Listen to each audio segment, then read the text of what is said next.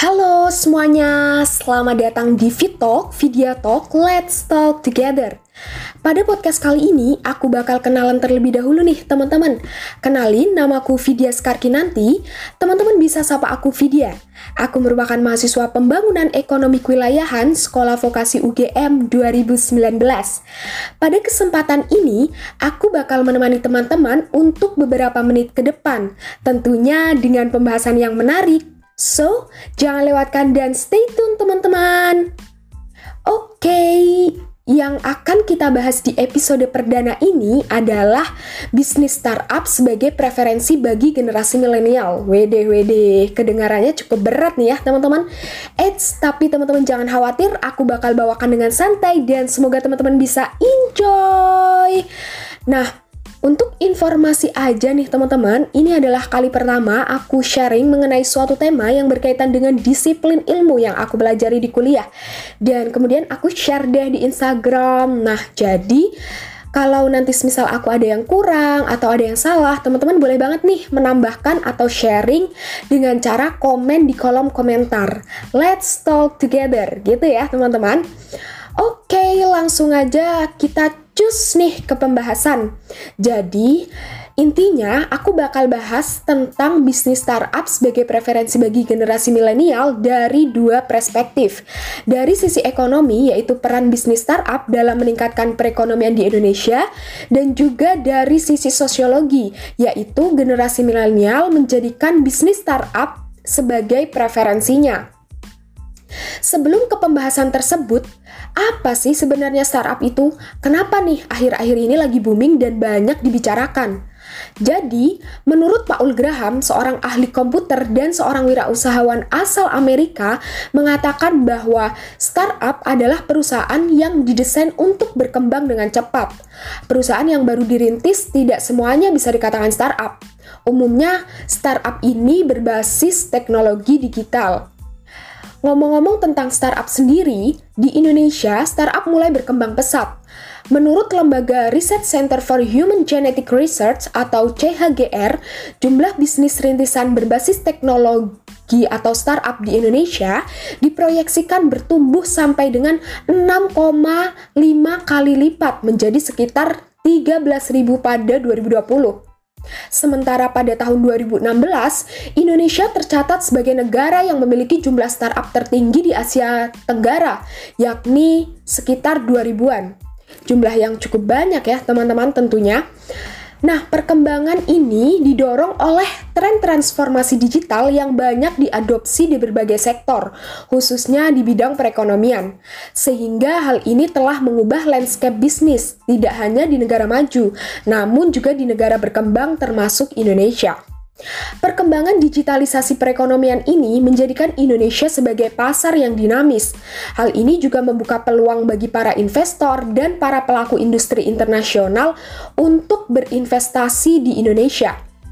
Pertumbuhan pasar startup yang sangat pesat di dalam negeri tentunya mengidentifikasikan ekonomi Indonesia yang kian menguat, serta membuktikan ketersediaan teknologi yang terus berkembang untuk mendukung pertumbuhan industri dan ekonomi digital. Menurut Menteri Komunikasi dan Informatika Republik Indonesia, Bapak Rudiantara, ekonomi digital di Indonesia akan mencapai 130 miliar US dollar atau setara dengan 1.831 triliun rupiah pada 2020. Ini akan berkontribusi sebesar 11% terhadap produk domestik bruto atau PDB Indonesia. Nah, terbukti banget kan ya teman-teman kalau kehadiran startup ini dapat meningkatkan bahkan mempercepat pertumbuhan ekonomi di Indonesia. Tidak heran jika pemerintah Indonesia begitu bersemangat berupaya dalam meningkatkan jumlah startup di tanah air. Beragam dukungan pun diberikan agar startup bisa tumbuh dan berkembang. Presiden Joko Widodo bahkan sampai menetapkan visi untuk menempatkan Indonesia sebagai negara ekonomi digital terbesar di Asia Tenggara pada tahun 2020. Berbagai kementerian pun mengarahkan dana APBN-nya untuk mendanai pengembangan startup di Indonesia.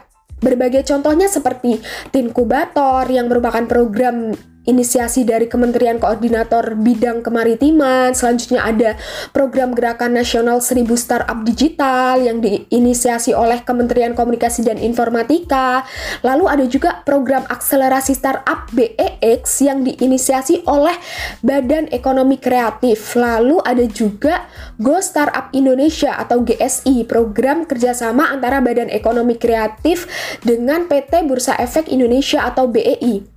Tidak hanya itu, pemerintah juga meluncurkan program T-Corn yang mencari startup berpotensi untuk bisa menerima pendanaan. Selain itu, pemerintah juga siap mendukung Unicorn dan Dekacorn melalui program pengembangan sumber daya manusia atau SDM.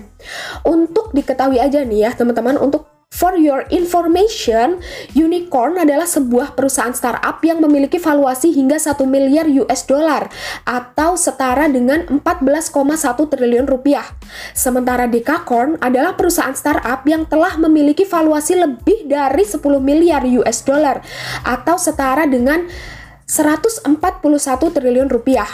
Selain itu, Ibu Menteri Keuangan Republik Indonesia Sri Mulyani juga mengatakan dukungan terhadap peningkatan aksesibilitas teknologi dan internet di Indonesia.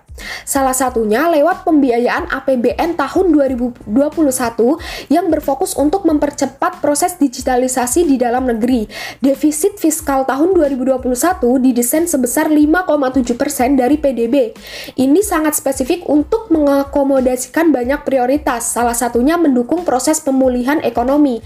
Namun yang terpenting dalam hal ini adalah investasi teknologi informasi dan pengembangannya. Begitu kata Ibu Sri Mulyani. Nah, dari tadi kita kan udah bahas nih ya teman-teman dari sisi ekonomi. Nah, untuk selanjutnya aku bakal bahas sedikit juga dari sisi sosiologi. Kehadiran perusahaan startup yang berkualitas memberikan dampak positif dalam mengatasi permasalahan-permasalahan yang ada di masyarakat. Kehadiran startup yang berbasis teknologi dan menggunakan internet tentunya mudah diterima dan diminati masyarakat dengan cepat. Hal ini karena perusahaan startup umumnya meluncurkan sebuah produk atau layanan yang bersifat memudahkan dan mengefisiensikan aktivitas masyarakat. Selain itu, banyaknya lapangan pekerjaan yang terbuka dari bisnis startup yang kian bertambah merupakan angin segar nih bagi para generasi milenial seperti kita-kita atau bagi generasi yang baru saja menyelesaikan pendidikannya atau fresh graduate. Mereka berlomba-lomba untuk menduduki posisi yang ditawarkan beberapa perusahaan startup dan akhirnya bekerja pada bisnis startup.